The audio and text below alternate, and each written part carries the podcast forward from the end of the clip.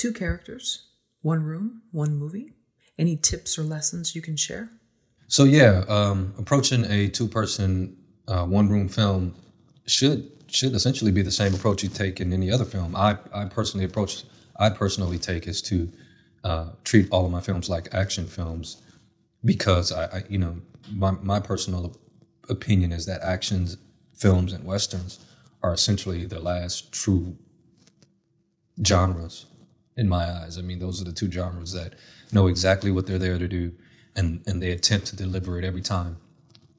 You know, some of the the best action films that you can think of always deliver, and they, and they do that because not necessarily because they're you know people are you know people do like action more, but they deliver because they don't try to all the time. They don't try to uh, stretch what they're there to do. They know that ultimately they're there to entertain you.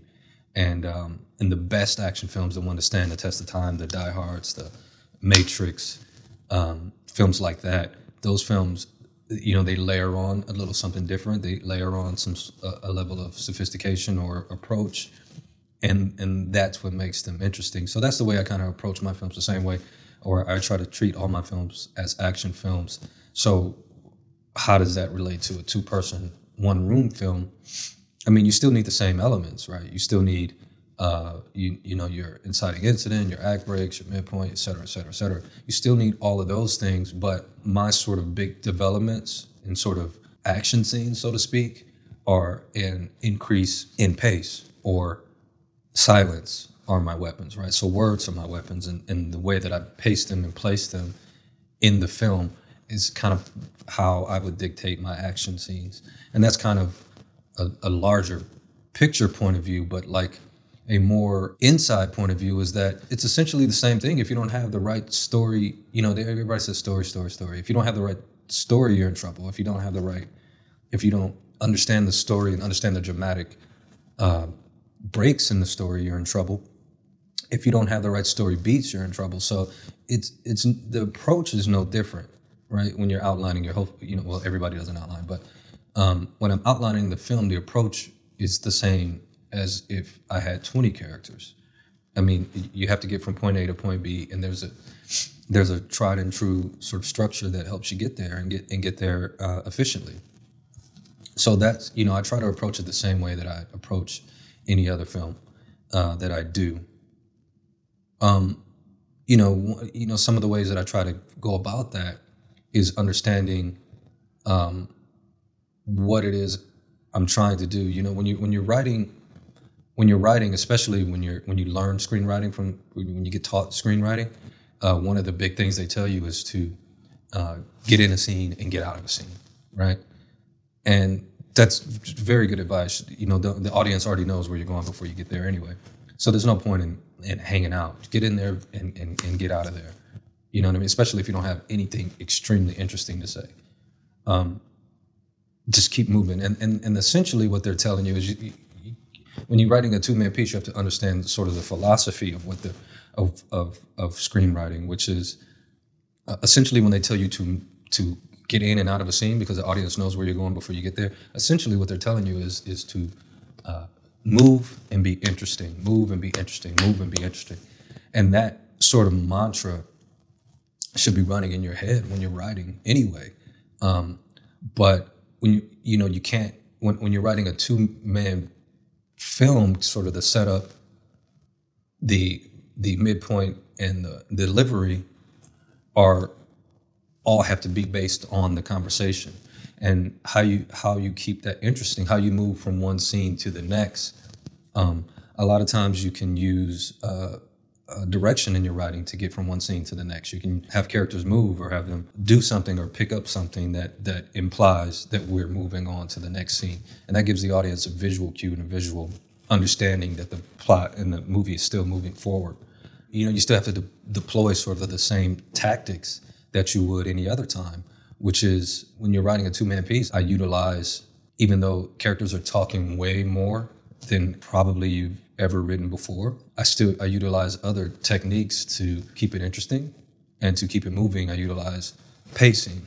You know, sometimes characters will speak a lot and then sometimes they'll say one word, sometimes they won't speak. sometimes one character will do all the talking, the other won't. The other won't say anything. Sometimes they'll be they'll talk over each other, and that's using that pacing and dialogue um, uh, helps keep keep things interesting. So again, it goes all the way back to what I originally spoke about, which was treating every film like an action film. And you know, and when you're thinking about a two two person film, you know, for me the the the shootouts and the and the explosions are words and pacing. Sometimes there's a rapid fire exchange between two people.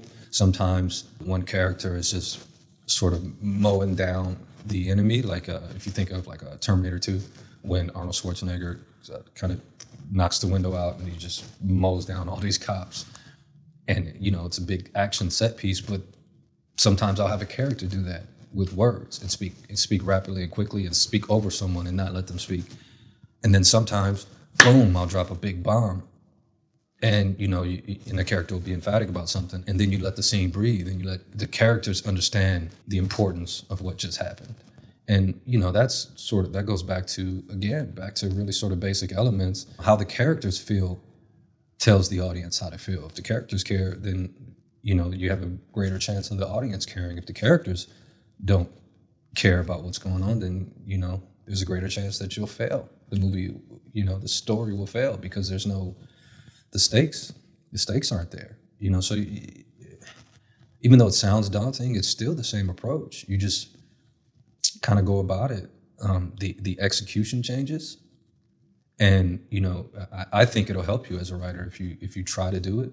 You know, um, you know, I don't I don't know. I don't, you know, other people might not have any interest in doing it, but I think it would help you as a writer if you try to do it. Um, and you know, it comes with it really comes with one big inherent pitfall, which is, you know, and it's baked into it, which is two people talking is inherently boring, right? And the longer you look at it, the more boring it becomes. So, you know, you, you, you always hear uh, show don't tell, show don't tell, show don't tell. Well, you, you know, all, everything is everything needs to be kept in context, right? Um, if you if you can show it and not tell it, you should probably do it. But there are times when it's interesting to hear a character talk his or her way through something, or um,